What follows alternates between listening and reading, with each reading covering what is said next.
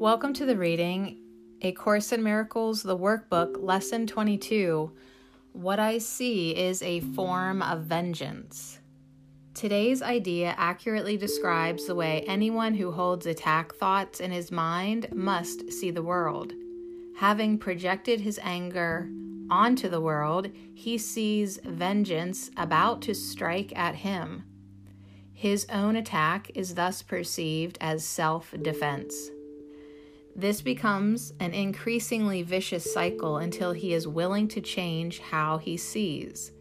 Otherwise, thoughts of attack and counterattack will preoccupy him and people his entire world. What peace of mind is possible to him then? It is from this savage fantasy that you want to escape. Is it not joyous news to hear that it is not real? Is it not a happy discovery to find that you can escape? You made what you would destroy, everything that you hate and would attack and kill. All that you fear does not exist.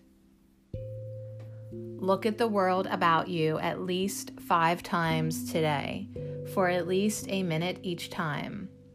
As your eyes move slowly from one object to another, from one body to another, say to yourself, I see only the perishable. I see nothing that will last. What I see is not real. What I see is a form of vengeance. At the end of each practice period, ask yourself, is this the world I really want to see? The answer is surely obvious.